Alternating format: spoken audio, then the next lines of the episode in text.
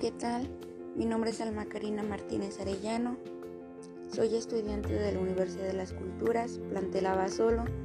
Actualmente estoy cursando el octavo cuatrimestre en la licenciatura de Pedagogía. Este trabajo es a petición de la maestra Lorena Guevara Sandoval, quien es mi maestra y asesora en la materia de política educativa en México. Les hablaré sobre Lucas Alamán y sus aportaciones a la educación. Lucas Alamán fue un historiador y político mexicano, conocido como el más insigne intelectual del conservadurismo. Realizó sus estudios en el Colegio de la Purísima Concepción de su ciudad natal, Guanajuato. Destacó en disciplinas como mineralogía, física, química y botánica. Dedicó grandes esfuerzos al progreso económico y cultural de su país. Fue impulsor de la base industrialización de México. Ayudó a la igualdad, al crecimiento de la política y a una mejor relación social del individuo dentro de su enseñanza.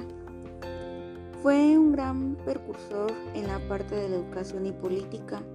Viajó, viajó mucho a diversos países, de los cuales traía nuevas ideas, nuevas aportaciones, nuevas ideologías para México. Eh, dentro de sus viajes le sirvió mucho para analizar las diferentes formas económicas, políticas, sociales y educativas que cada uno de ellos tenía, para de esta forma poder traer nuevas formas, nuevas tecnologías a México. Fue nombrado diputado, senador y secretario.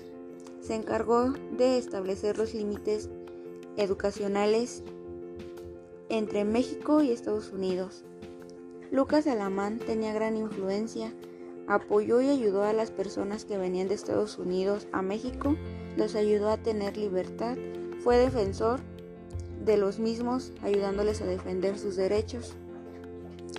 Emprendió diversos proyectos, estableció escuelas de arte y agricultura. Antes de su muerte, logró la adopción y la introducción del sistema métrico decimal. Buscaba tener un México soberano. Gracias a todas las aportaciones que Lucas Alamán realizó para bien para México, logró eh, fundar el primer banco en México. Logró atender la educación, ya que dentro de cada eh, pueblo, de cada ciudad, él buscaba que cada lugar, en cada lugar existiera al menos una o dos escuelas públicas en las cuales todos los habitantes de dichos lugares tuvieran acceso a la educación para que ninguno quedara fuera y recibieran una educación laica y gratuita.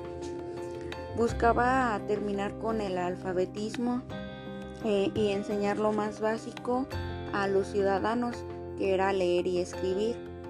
Mejoró las finanzas de México.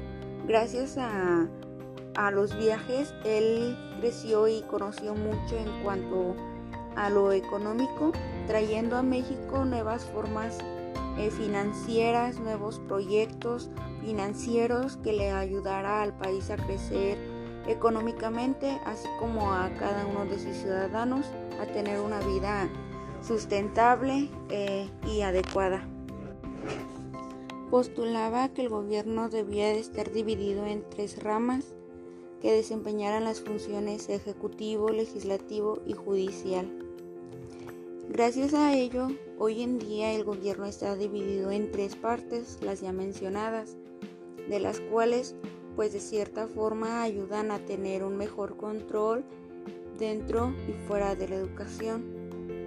Gracias a todas las aportaciones de Lucas Alamán, hoy en día tenemos una educación favorable y creciente eh, en la cual todos tenemos acceso a, a la educación, en la cual todos recibimos educación gratuita, laica, y a su vez obligatoria, ya que lo que él buscaba era de que México fuese un país soberano y se puede decir que pues logró gran parte que México se convirtiera en un país soberano gracias a todas y cada una de sus aportaciones.